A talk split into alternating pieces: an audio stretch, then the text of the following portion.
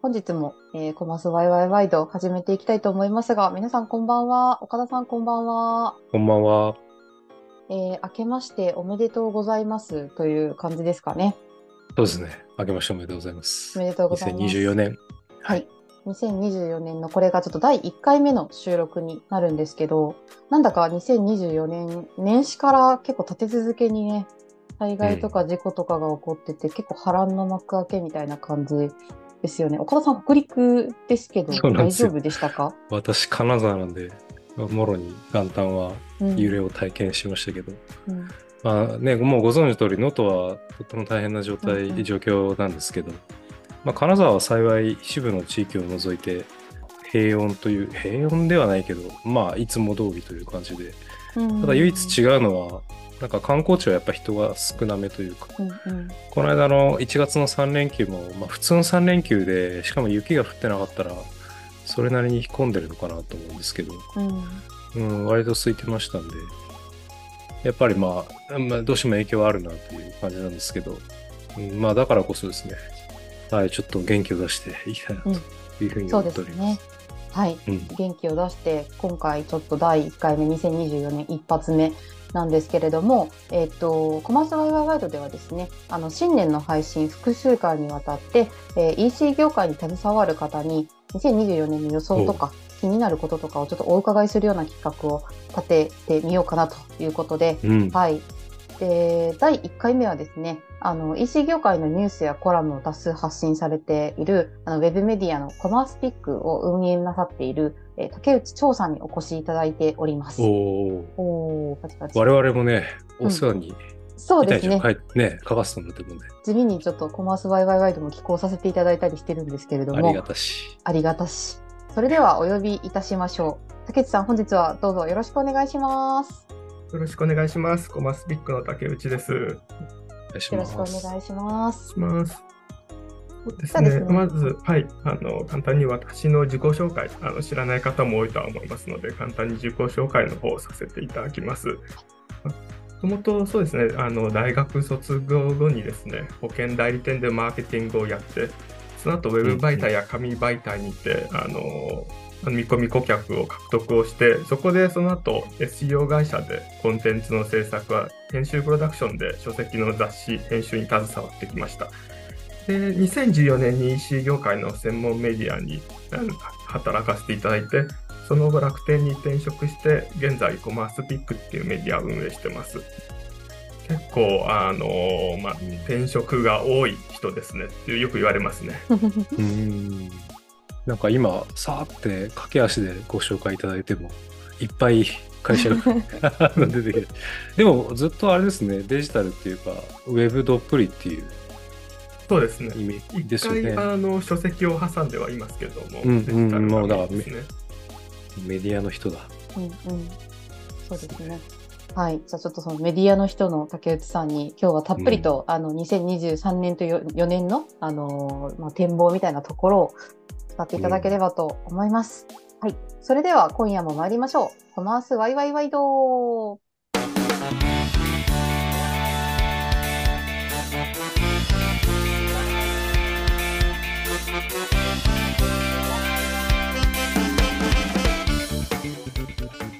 というわけで、えー今日は、えーコマースピックの竹内さんに来ていただいてるんですけれども早速なんですが、えー2023年の EC 業界の、まあ、ホットトピックスというかこういうことがあったよねみたいな感じのところで何かあの竹内さんの中で気になっているものとかあのあったりしますでしょうか？そうですね。うちのメディアで比較的注目されたテーマとしては、あのいくつかあるんですけども、うんうん一つはあのうちのメディアに関わらず、その AI に関しては非常に話題にはなってますね。うんうん、ありましたね。チャット GPT はじめあの生成 AI っていうところがあの非常によくあの注目されていてとはいえあの言葉とかはあの有名になってはいるんですけどもなかなか実務で使うっていうところはまだまだ多くなくてあのそこはあの今後あの2024年以降あのもますますもっともっとあの実務で使われていくようになるのかなとは思ってます。なんか、コマースピックさんのあの、まあ、記事をいつも見て、背景、はい、させていただいてるんですけど、まあ、AI に関して言うと、ちょうどあの、うちのラジオにも出ていただいた、あの、河野さんがちょうど、はい、AI のお話をされていて、で、ちょうどまさにその、この番組でも AI の話ちょっと触れたんですけど、はい。やっぱりあの、いろいろ使ってるとはいえ、実際のその現場に落ちてくるまでには少しまだタイムラグがあって、で、まあ、Shopify Magic みたいないくつか、あの、実際の機能に組み込まれてるものっていうのも出てきてはいますけど、まあ、本格化していくのはやっぱり今年以降っていう感じなんですかね、おそらく。あの結構面白い話で言うとあのアメリカとかだとまだまだ人口が伸びているところだと AI ってあの少し懸念されてるんですよね。仕事が奪われるんじゃないかとかっていうところも出たりしてて、ただ日本って人口が減っていっている中なのであのそういった奪われるっていうよりはどう活用していくんだろうかっていうところが重要だなってよくあの話を聞いたりしますね。うんうん。なんでまあそういう意味では日本ではあのすごい AI って後押しするものなのかなって個人的には思ってます。なんか受け入れ方としては、なんか脅脅威っていう文脈よりは、まあちょっと温度差はいろいろあるんでしょうけど、うんどっちかっていうと盛り上がりの方を感じるなっていう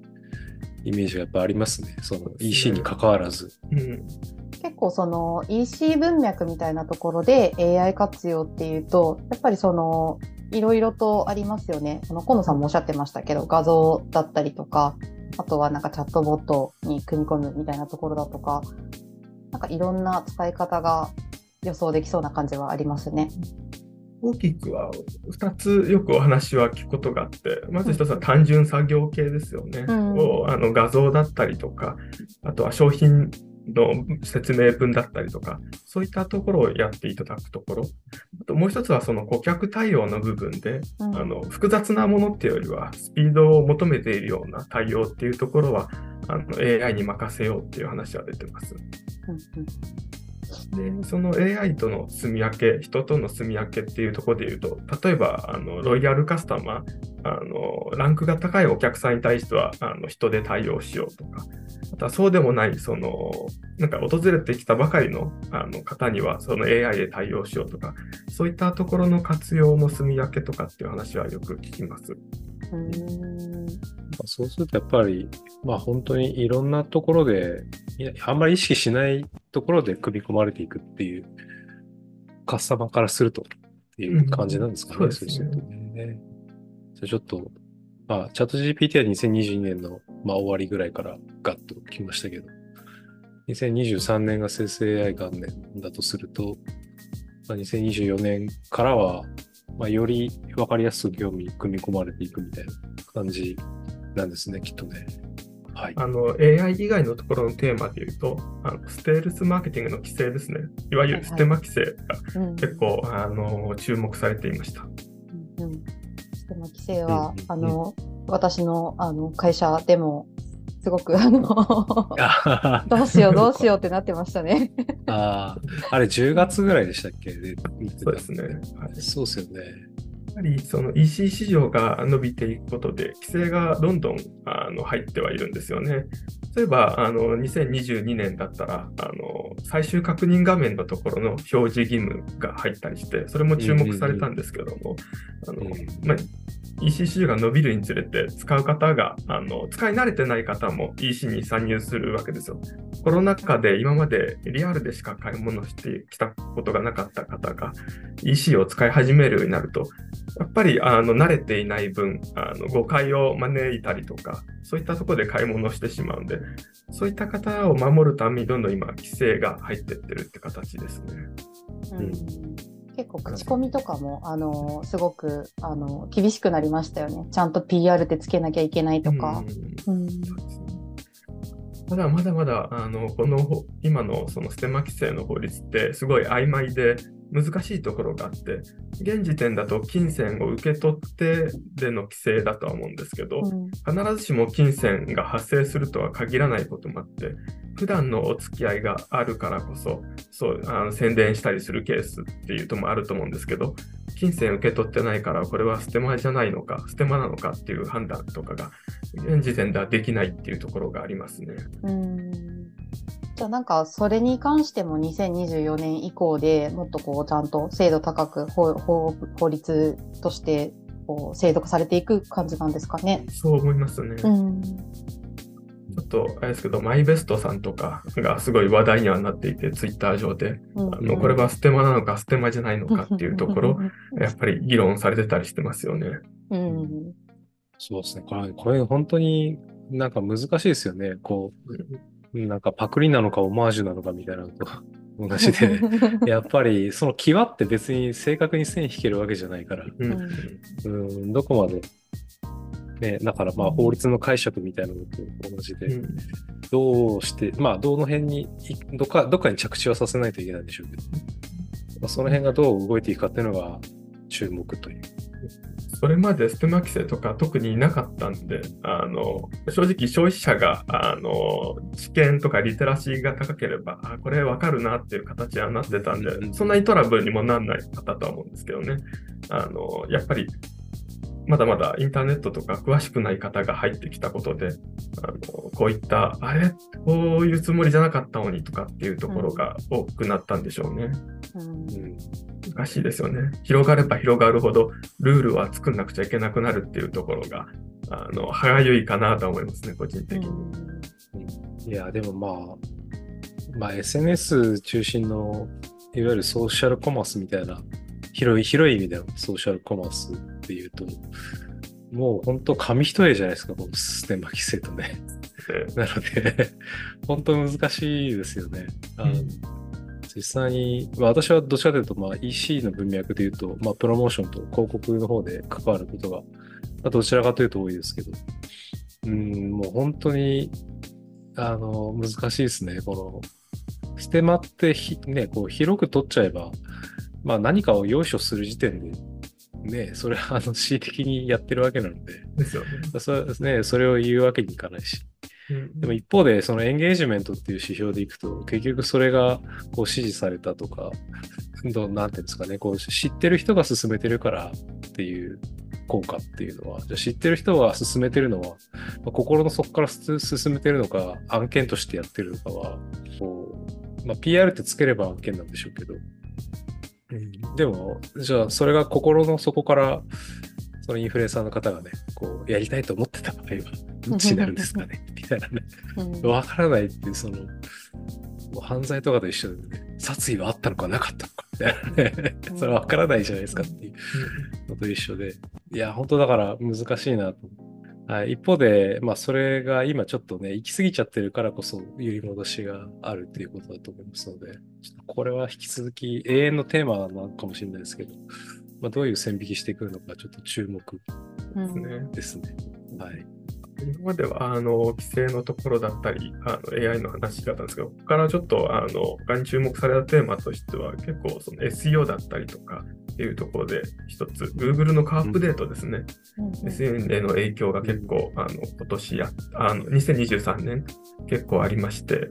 コアアップデートの数がまあ例年より多かったんですよね。うん。ここら辺って岡田さん何かご存知だったりします？いや、わかんないです。そうですね。まあいろんな理由があるんですけども、AI が一つあの関わってるんじゃないかって言われてて生成 AI でどんどんどんどん入ってっはい。て、で、そういったところで Google がそれに対応するためにちょっとアップデートあの何回かやらないとっていうところでいつもより多かったんじゃないかっていう話は出たりもしてますね。ね。まあ一方でね、なんかアップデート繰り返してって、なんか本当にこれ上位で大丈夫なのかみたいなの出てきたりとか、なんかまあバランスが難しいですよね、この辺。うん。本当に。僕たちもメディアをやっているんで、そこは SEO の順位の変動だったり、ルール変更っていうのはすごいあの影響を受けるんですけども、まあ、結局そこに対応してもどんどんどんどんアップデートをすしてしまってあの追っかけていくことが大変になっちゃうのでもうそのどっちかというと読者のためになるのは何かっていうところと自分たちの運営ポリシーは何かっていうところを考えてあの、まあうんあとは Google のアップデートは気にせずやってるっていうところはありますね。うん。最終的にはなんかそこに行き着く、つくというかね、何のためにやってるんですかっていうとね、まあちょっと読者にね、ちゃんといい情報をお伝えするっていうのが仮に。あそうそういう意味では、あの、僕は、あの、トマスピックさんは、なんかあの、記事に一つ背骨があるっていうかね、その方針に、編集方針に背骨があるような感じで、まあいろんなメディアありますけど、本当にあの、生成 AI で書いたのとそんなに変わらないなっていうレベルの記事もうん多い中、あの、ちゃんとポリシーを持たれて編集されてるなっていう感じますので、という、あ、そうですね、そういうコメントが言いたかっただけなんですけど、オチはないんですけど、はい。結構事業者さんにはどう対応すればいいですかってあの聞かれることもあるんですけども、いろんなそのベンダーさんとかの話だったり、事業者さんの話聞くと、やっぱり SEO だけであのやってしまうと何かあった時に困ってしまうので、SNS だったり、いろんなあの取り組み、もちろん広告も含めて、いろいろと集客の方法は分散した方がいいですよって話を聞きますね。うんまあまあ、その指名検索、先ほど挙げられていた指名検索っていうところは SEO に関わらず、そのあのブランド名だったり会社名で検索してくるので、特に SEO の順位の変動が少ないんですよね。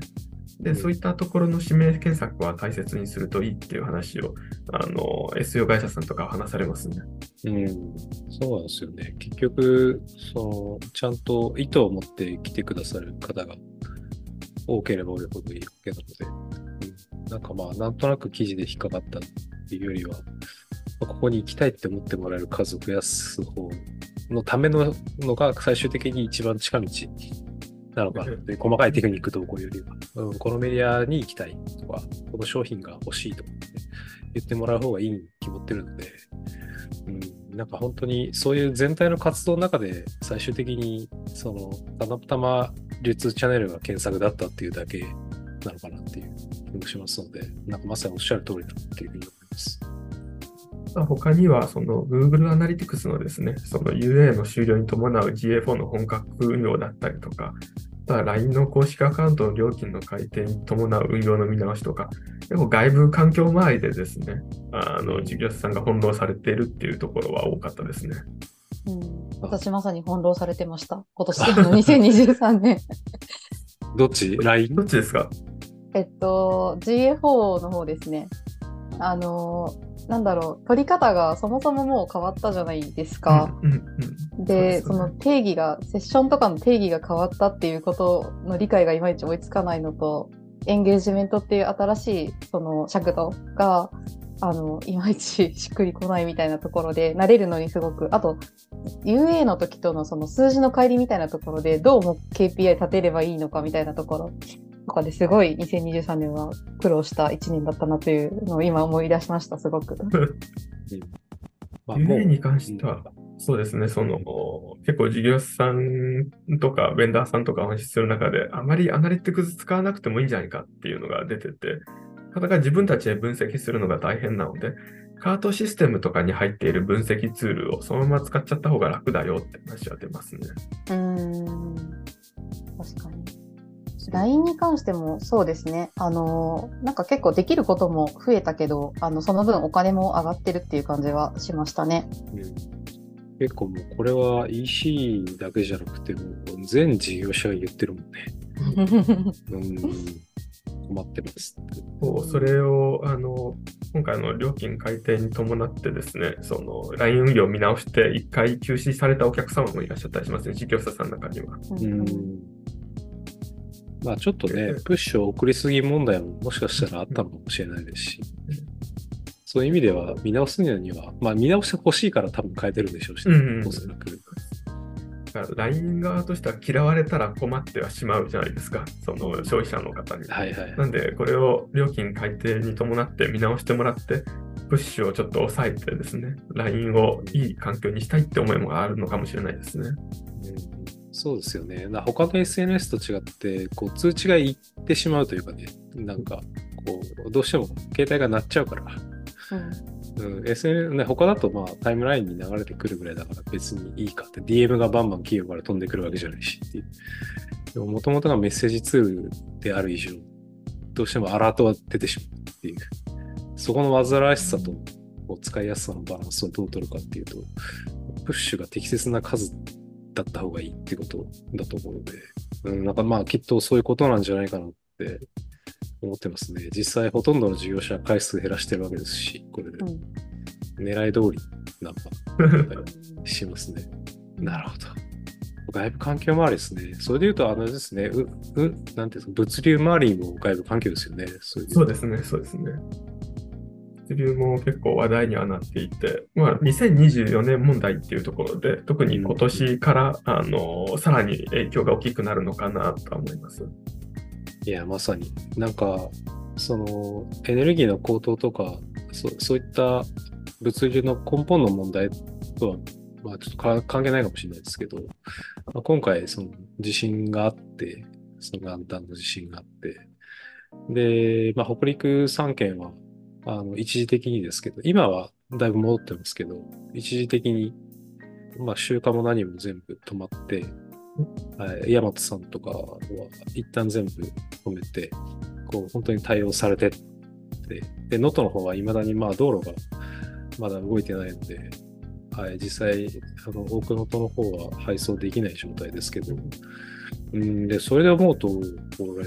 小売業というかね、E- EC も、EC なんか最たるものですけど、トラックが動かなかったら存在しない産業だなって思って。そうなんですよね。あの結構、業界が伸びるところのあの一番のポイントが、実はトラックだったりもするんですよね。そうですよね。本当にそう。どんなに技術が進歩して、あの、まあ、あとはそのマーケティングがレベルアップしたとしても、最後、物が届かないと、あの、うんどうしようもないんですよね。うんで今後の EC 化率が上がるためにも、EC 市場が伸びるためにも、この物流っていうのがちょっと一つ、あの、枷というよりはネックになってるっていうところありますね。うん。なんかあらゆる問題がここに集約していきそうなうん。気すらするというか、数年前のね、まあ楽天さんの手数、手数送料の問題もそうですけど、ここの送料の部分が、まあ、コストとして一番こう限界以外だと大きい一番というかね、あの、かなりのウェイトを占めてるわけで、で、それがどんどん上がっていく中で、本当に利益率に直接影響してくる項目である以上、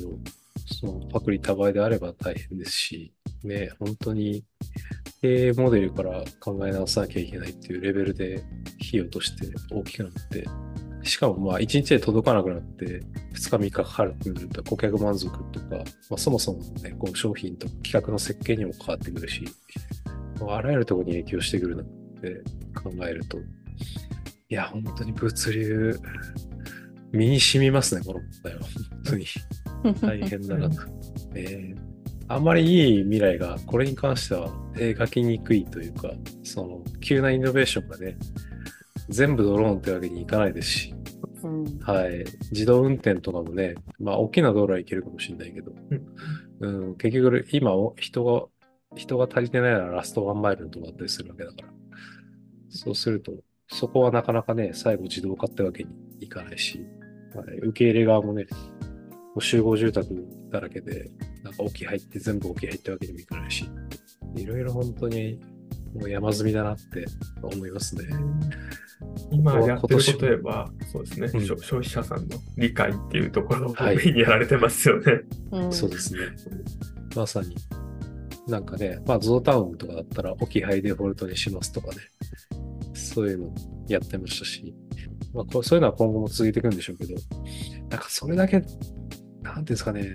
それどころじゃないレベルの問題だっていうね、うん難しさを。はい。本当に感じました。まあ、じゃあ、外部環境なんだな。そうですね。まあ、あと2024年っていうと、あのクッキーのところの問題が、あの2024年のあの秋以降、うんあの問題になってくるっていうところで、集客だったり広告がますます難しくなっていくだろうって話は出てますね。うん、うん。結構なんか、2023年、2024年こんな感じですかね。はい。うん、うん、うん。そうですね。なんか今ちょっと2024年の話にも少し、あのー入ってたかなと思うんですけど、えっと、引き続きちょっと2024年、えっと、今年何かそのホットトピックスになりそうなものみたいなところを次は掘り掘り下げていければいいかなと思ってるんですけど、今出てたそのクッキーの話と、あとは、えっ、と、その物流の2024年問題が、まさに2024年なので、あの、実際にあの本格化してきますよっていうところがあるかなと思うんですが、なんかそれ以外っていうと、2024年に動きがありそうなことってあったりするんですかね？り大きいことではないと思うんですけど、その Google さんがそのメール配信のポリシーの変更っていうところで、その5000件以上のメールを1日配信するあの方に、あの事業者に対しては、ガイドラインに対応する必要があるっていう話を出したりしてますね。そっか、メールマーケティング。こうメールはすごいあの事業者さんは配信するんですよね。これってメルマガだけに限らず、注文しましたよっていう。ようなメールもそうですし、発送しましたよっていう。メールもそうなんで、含まれてしまう。ので、これが対応しないと全部迷惑メール扱いになったりとか、届かなかったりしちゃうので、あのまあ、多くの事業者さんは対応しないといけないっていう。ところで、結構2月までっていうところなので、今、あの頑張って対応してる事業者さんもいらっしゃったりするみたいです。もう全然時間がない ですね。すね確かに。本当ですね。うん、そう。確かにメールヘビーですあ、ツールとか使ってる会社さんであれば、あの、そのツール会社が対応したりするんですけども、大きい会社さんとかだったりすると、独自であのやったりするんで、うん、そういう会社さんはすごい大変だって言ってましたね。確かに迷惑メールとかでね、届かなくなっちゃうと、それだけでもうだいぶ変わりそうですもんね。そうなんですよね。うんなるほど。なんか、えっと、2023年のところでいくと、あの、越境 EC といいますか、あの、私たちもちょっと取り上げましたけど、あの、TMU とかがちょっと日本に入ってきたよ、みたいなこととかがあったかなと思うんですけど、なんかそのあたりの動きっていうのは、2024年も比較的こう加速していくような感じなんですかね？越境 EC。ね、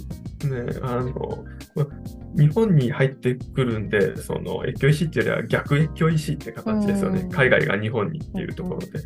やっぱり日本って、日本って結構穴場ではあるみたいなんですよね。あの、いいところであるんですよ。あの、海外の企業がすごい日本には参入したいと思っているところで、ただ独特なその召喚集とかがあるんで、なかなか入ってもうまくいかないって話は聞いたりしますね。その海外の企業さん。中国の事業者さんだったりとか、韓国の事業さんとお話しすることもあるんですけども、まあ、あの、まあ、経済はすごい比較的あの上の方なので、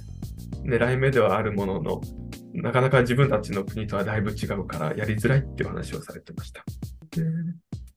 ちょっと今後の2024年に関わるところもあるんですけども、やっぱり今後その物価が高くなったりとか、またさっきの配送の問題とかあったりするので、事業者さんとして取れる選択肢として、また人口減少ですね、も含めてやれることっていうところがその既存の顧客に対してのリピートを高めるような CRM 施策か、あとはその海外に出ている、あの、海外に出ていく越境 EC っていう取り組みの2つが今後あの大事なのかなっては個人的に思ってますね。CRM 的なところの話でいくと、さっきのその Google の話とかもありま、あ、えっと、サードパーティークッキーとかの話もありましたけど、あの、なんだろう、ファーストパーティーデータのこう有効活用みたいなのが、まあ前、前から言われてはいるものの、その動きが結構こう加速していくっていうか、重要性が増していくみたいな感じのイメージなんですかね。結構重要性についてはみんなあの、うん、考えてきてるんですよね。うん、人口が減ってるっていうところもあのダイレクトにあったりもするんで、うん、考えてはいるものの手が打てないっていうところが今あの課題になってるっていうところで、コマスピックとしてもちょっとこの CRM の成功法っていうところをあの取り上げていきたいなと思っていて、そもそも顧客の関係を深めることで、果たして LTV だったりとか、あの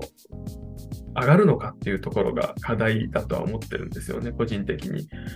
あの買い物をされた時とか、あの定期的に買ってるものの中で、このお店の対応がすごい良かったから、定期的に買おうって思ってるものって皆さんあったりされます？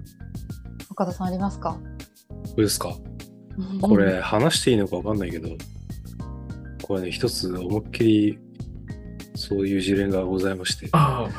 はい、あのちょうどまさに今年に入ってからなんですけど、えー、あのさっきの物流問題とかなり重なるんですけど、地震がありました。で僕ね、タイミング悪く、あの年末に ZOZO タウンで買い物したんですよ。はい、それで、もうこれはいい話なんですけど、ゾウタウンで買った時に、その買い替え割っていうのがあるんですね。その前買った、ゾウタウンで前買ったやつを下取りに出し、先に割り割り引いてもらって、で、後からその商品を専用のバッグで送り返すっていう、そういう仕組みがあるんですけど、で、なんか、まあ年末年始はどうせあの来ないだろうと思って、年末の30日か29日か分かんないけど、に押して、で、年明け来ればいいやって思ったらすぐ来たんですよ、年末に。すぐ来て、うわ、早っって思って。で、入れなきゃって思ったら元旦に地震があって、で、ヤマトさんの集荷が全部止まってしまったんです。なので、これ1週間以内に送り返さなきゃいけないんですけど、1週間絶対無理だなと思って、どうしようかなと思って、一応、あの、ヘルプからね、あの、連絡したんですね。そしたら、その、担当の方から返信が、まあ、メールで返信があって、で、最初は、その、あの、まあ、1週間は目安ですし、こういう状況なので、あの、遅れるようになったらで構いませんと。わかりましたって。じゃあ、あの、えまあ、ちょっと時間かかるかもしれないですけど、集荷、あの、山本さんが正常に動くようになったら送りますねって言って、一回終わったんですね、それで。で、そしたらその翌日に、今度また、おそらく上長の方だと思うんですけど、また別のサポートの方から連絡があって、あの、社内で検討いたしました結果、はい、今回の事情を考えみまして、結構です。言われたんです。えーなので、特別対応で、これ本当は言っていいのかわかんないですけど、特別対応で大丈夫ですと。あの、まずは、あの、ご安全にあのなさってくださいと。こちらは結構ですので、という話になって、ただ割り引かれただけになったんですけど、あ そしたららすごいと思って、はい。で、まあ私も経営者の端くれとして、やっぱお金の使い方ってすごい大事なんですうんなと思ってて、だからその、この3000、まあ3000円ぐらいだったんだけど、割引の額は。その3000円のために、その、まあ相手方がね、例えば大変な状況かどうか、まあわかんないけど、でもニュースでも大変な状況だったら分かっていて、その3000円を、まあ、その会社のポリシーとか運用、ね、あの通常の運用であれば、後でもいいから送ってもらうっていうのは通常の運用だし、僕もそれで構わないと思ってるんですけど、そんな対対応されたもんだから、すごいなと思って、ZOZO はすごいなと思って。なので、ちょっと僕もいい話、いいことされたから、ちょっとカスタマーサポートの方って結構クレームも対応とかもされてて、大変なお仕事だと思うので、ちょっとこれはいい話返ししなきゃと思って、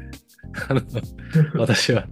じゃあ僕、ゾウタウン、これは本当の話なんですけど、ゾウタウンを初めて使ったのは、3.11ですね、2011年のうん。に、あの、前澤さんが、当時、前澤さん社長だったんで、が、あの、チャリティー T シャツを作るって言って、で、何億か、チャリティーで T シャツ売り上げて、それをまあ全額寄付しますってやられてて、で、それまでは僕、オンラインであんま洋服買うの嫌だったんで買わなかったんですけど、まあそこで初めてゾウタウンのアカウントを作ったんですよ。で、それが初めて使った時ですと。うんだから僕は13年前にそれがきっかけでゾウタウンを使い始めたんだけど、うん、あの、経営が変わってもね、まあ今はヤフーの、ヤフーラインのグループですから、経営が変わっても13年前と同じように、あの、素晴らしい企業運営のポリシーをされていらっしゃるので、まあ私はこれからもゾウタウンを使い続けますと。ありがとうございましたって返信したんです。すごい。えーすごい。っっていう返信をしたら、あの話ですね。はい。そしたらね、もう、あの、また、なんか、丁寧に返信もくださって、う ん本当に、あの、素晴らしいお、あの、大変な中、本当に心震えました。なんか、あの、心温まるね、あの、カスタマーとカスタマーサポートのやり取りをしたんですけど、これって、あの、金額としては3000円の取引なんですけど、LTV としたら何万円になるかわからない。はい、何十万かもしれないです。僕、まあ、おっさんですけど、引き続きゾウタウン使いますので。そうすると、はい。なので、これが多分 CRM の、まあ、一つの本質なんだろうと思って、え営業としての客単価を上げていくとか、クレームにならないようにするっていう CRM ではなくて、何かあった時に、やっぱり、あ、ここのサポートだったらもう一回使ってみようかなって思ってもらえるっていう、まあ、ここは AI では難しいはずなんですよね。うん人間だから、そして企業のポリシーがあるからできる CRM だと思いますので、そう、だからね、あの、本当に竹内さんがその、まあ、CRM が重要になるんじゃないか、2024年。人口が減ってて、取引のトランザクションが減ってったら、客単価上げていくしかない、LTV 上げていくしかないっていう僕はまあ、新規も重要ですけど、それ以上にやっぱりリピートが企業の経営支えてると思いますので、はい、そういう意味で、あの、このエピソードはね、僕はね、結構新年早々結構食らったんですよね。だから 気がめいってたんですけど、地震で大変だなってなってたんですけど、あの、非常に ZOZO は素晴らしいなと思って。うんすみません、エピソード長くなっちゃいました、いやいやいやあの、はい。すごい、あの、シュライムのなんか、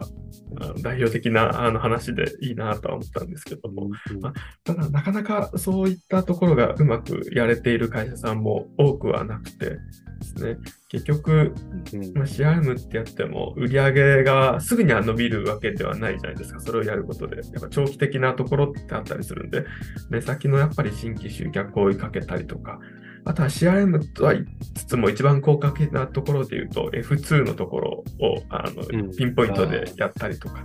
あとはロイヤルカスタマーだったり、有料価格のアップセル、クロスセルっていうところで、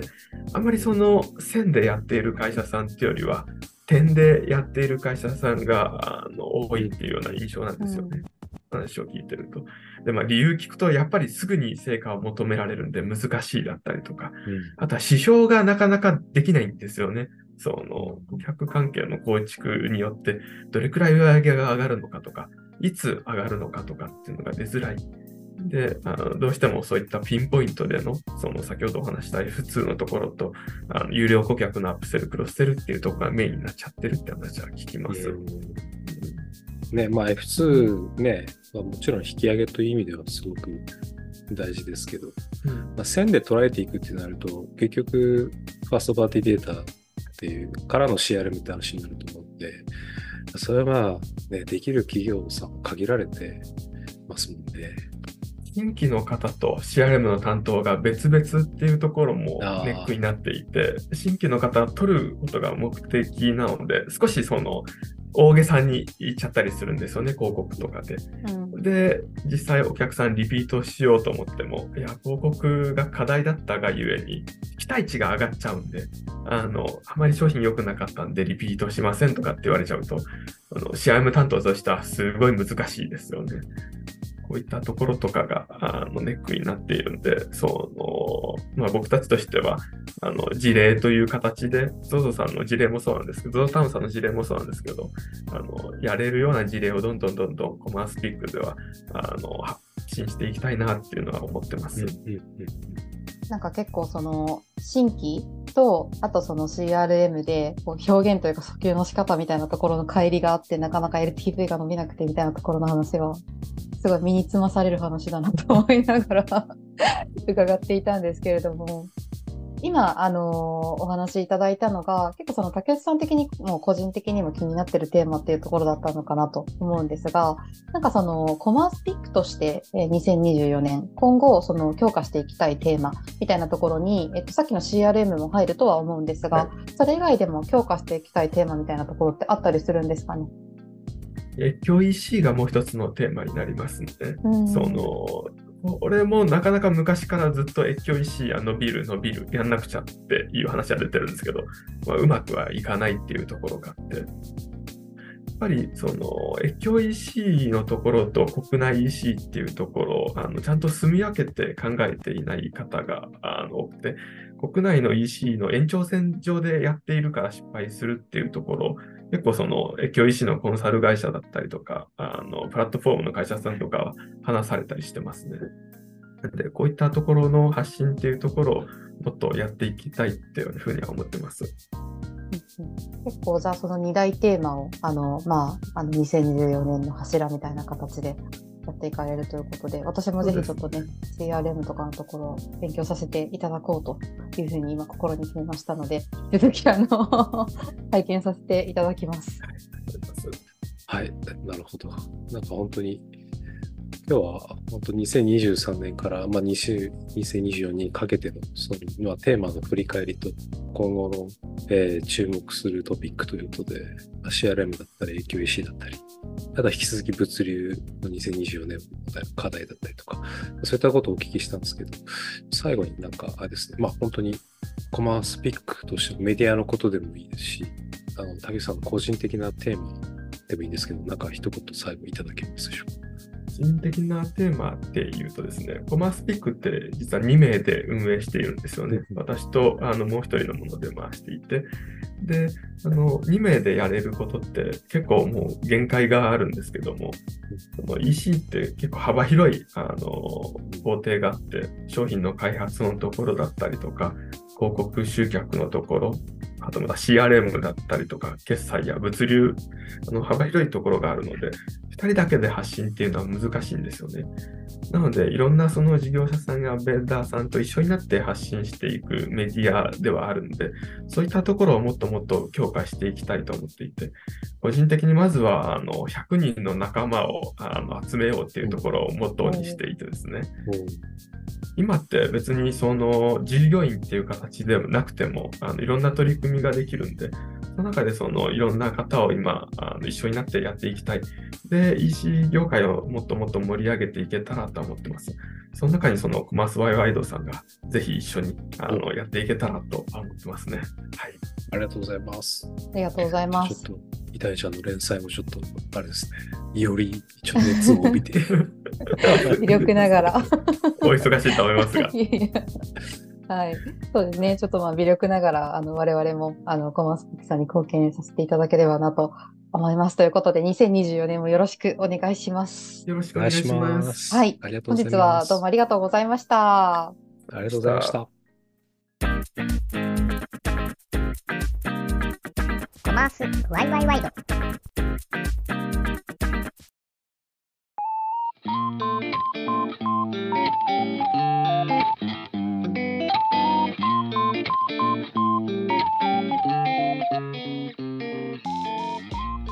というわけで今日はコマースピックの竹内さんに2023年の総まとめと24年の展望みたいなところを、ね聞きまし語ったねていただいたんですけれども、いやーでもちょっと僕悪い癖出ちゃったな。また インかタビューなのに自分が喋ってるっていう。いや一応ねあのラジオなんで双方向で会話がねあるといいんじゃないかなって思うんですけど フォローしてもらって。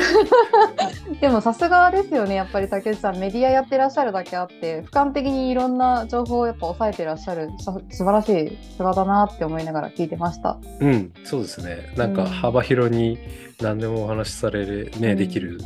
感じでしたし、うんうんうん、やっぱテーマとしてもね、まあ流れを読ん、ね、流れがあるじゃないですか。だから、まあ物流もそうだし、影響 EC もそうだし、CRM っていうところも、まあ僕もおそらくそうだろうなって、まあ、もう思いますもんね。うんなので、引き続きコマースピックを要チェックということで。そうですね。皆さん要チェックでいきましょう。なんかさっきの C- CRM というかの話の中で、リピートし続けたいって思うと EC ありますかみたいな話があったじゃないですか。あ、でそうだ、イタリちゃん、ごめん、俺が長く、イタリちゃんに振ってなかった。ごいや、あの、CRM 的な文脈だと全然思いつかなかったんですけど、はい私、iHerb っていうあの、あなんか、いつぞやのエあ、ピソードそうそう、出ましたね。そうそうそうそう、あの、サプリとか、オーガニックサプリとか、そうそうそうそう。ハブミだ、ハブミだ。ハブコです、ハブコ。あハブコだはい、はいハブコです。そう、で好きなんですけど、うんなんかなんで好きなんだろうっていうのを考えたときに、あのーなんていうか、配送してくる時のあの、箱っていうか、なあれなんていうんだ、包装？うん。包装がめっちゃ簡素なんですよ。めっちゃ簡素なんだ。そう、え全然なんかプチプチとかも入ってない状態であのペラペラの段ボールの中にいろいろぶち込まれて入ってくるんですけど だからなんか下手したらこうねパッケージへこんでたりとかもするんですけどでも別に物にねあの影響ないしで結構そのオーガニックな商品とかを扱ってるっていうそのサイトとしてのなんかんばなんだろう訴求ポイントみたいなのが、うんなんか放送にもちゃんと現れてる気がしてエエコにちゃんと配送してますみたいな。ああ、なるほど。うん、過剰な私配送してないです。そう放送してないと。そうなんですよ。逆になんかちょっとね、あの、某大手、あの、EC サイトというか、あの、いいよ。あの、あの、あ、アマ、アマ、アマさんあ、密林的なやつです。あ、密林的なやつ。あ密林的なやつって、めちゃめちゃちっちゃい電池1個買ってもめちゃめちゃでっかい段ボールとかできませんか？しょうがないですよ。あの、オペレーションエクセルスやるとそうなるんですよ。私、あれすごいちょっといもやってするので、はいそう、だから放送とかね、あ、そういうところにも、あの、企業し精神みたいなのが現れてると、あ、ちゃんと筋通ってんじゃんと思って、よりそのリピートしたくなるみたいなのがあるのかなとか。もう武骨な、武骨な、ちょっとへこんでる段ボールで届くのが逆に愛おしいっていうか、その企業精神が現れていて、うん、なるほどね。そんなことをね、やると思いまし。面白い。ああ、面白いですね。なるほどね。いやね、なんかかっこいいとかね、いろんな、うんこうなんか放送で、こう、なんていうか、上がるね、箱をうんうんうんうんね、アンボックスで上がるみたいなのやりがちだけど、うん、そうではないと。逆にね、なるほどね。そうですね。いや、はい本当だね。いや、難しい。奥が深い、EC は。奥が深い、そうね、どこでね、あの金銭に触れるかは本当ユーザー次第みたいなとこあるんで、全部気抜けないのかなっていうふうにちょっと思ったりもしましたけど、なんかね、はい。こんな感じで、えっと、ちょっと年始、あの、何回かは、こういろんな業界の方に2024年どうなるの？みたいなところを聞くっていう企画をやっていこうと思うんですけど、次回ですね、次回はどなたか、またなんかゲストの方が来てくださるみたいな話をちらっと聞いたんですけど、ちょっとね、あの、こういう関係が僕狭いんで、お思いっきり知り合いを呼んで、呼んできます。おいいじゃないですか、いいじゃないですか。はい。あの、えっ、とですね、今、ショッピファイの、まあ、アプリとかを作ってる会社で、リワイヤという会社があるんですけど、はい。そこの社長の加藤さんをちょっとお呼びして、はい。はい、ショッピファイ界隈では結構有名なうんうん。方なんですけど、お呼びしたいなと。あちなみに、まあ、リワイヤはまあ僕が作った会社なんですけど、そうですよね。はい、あの、創業が僕で、で、2代目社長が加藤さん感じなので、はい、ちょっとね、ちょっとごめん、出てくれないって言ってお願いして、ちょっと。仕事、そうなんですけど、でも本当ね、あの、本当すごい詳しいから、うん。だし、まあさ、さっきの、まあ、竹内さんの話で言うと、まあ、越境 EC っていうのも一つの文脈うん。だし、そのカードの機能にある程度依存していきながら、まあ、分析だったり、えーいろんな機能開発だったりしていくっていうところで言うと、まあ、Shopify っていうのはやっぱ外せないですよね。その、うんうんカートとしてはやっぱり、まあ、今年もないろんなことが出てくる、まあ、プラットフォームの一つだと思いますので、うんはい、そういう意味でも、まあ、一つどういう景色を見てるのかっていうのを、まあ、彼に聞いてみたら面白いんじゃないかなとうん思って、うんちょっとお話をお聞きしたいなと思っております。じゃあ来週はちょっとその Shopify のところにちょフィーチャーした形でお話を伺う感じなのかなと思うんですけど、はい、ぜひ皆さん楽しみにしていただければと思います。それでは今日はこの辺りで皆さんありがとうございました。ありがとうございました。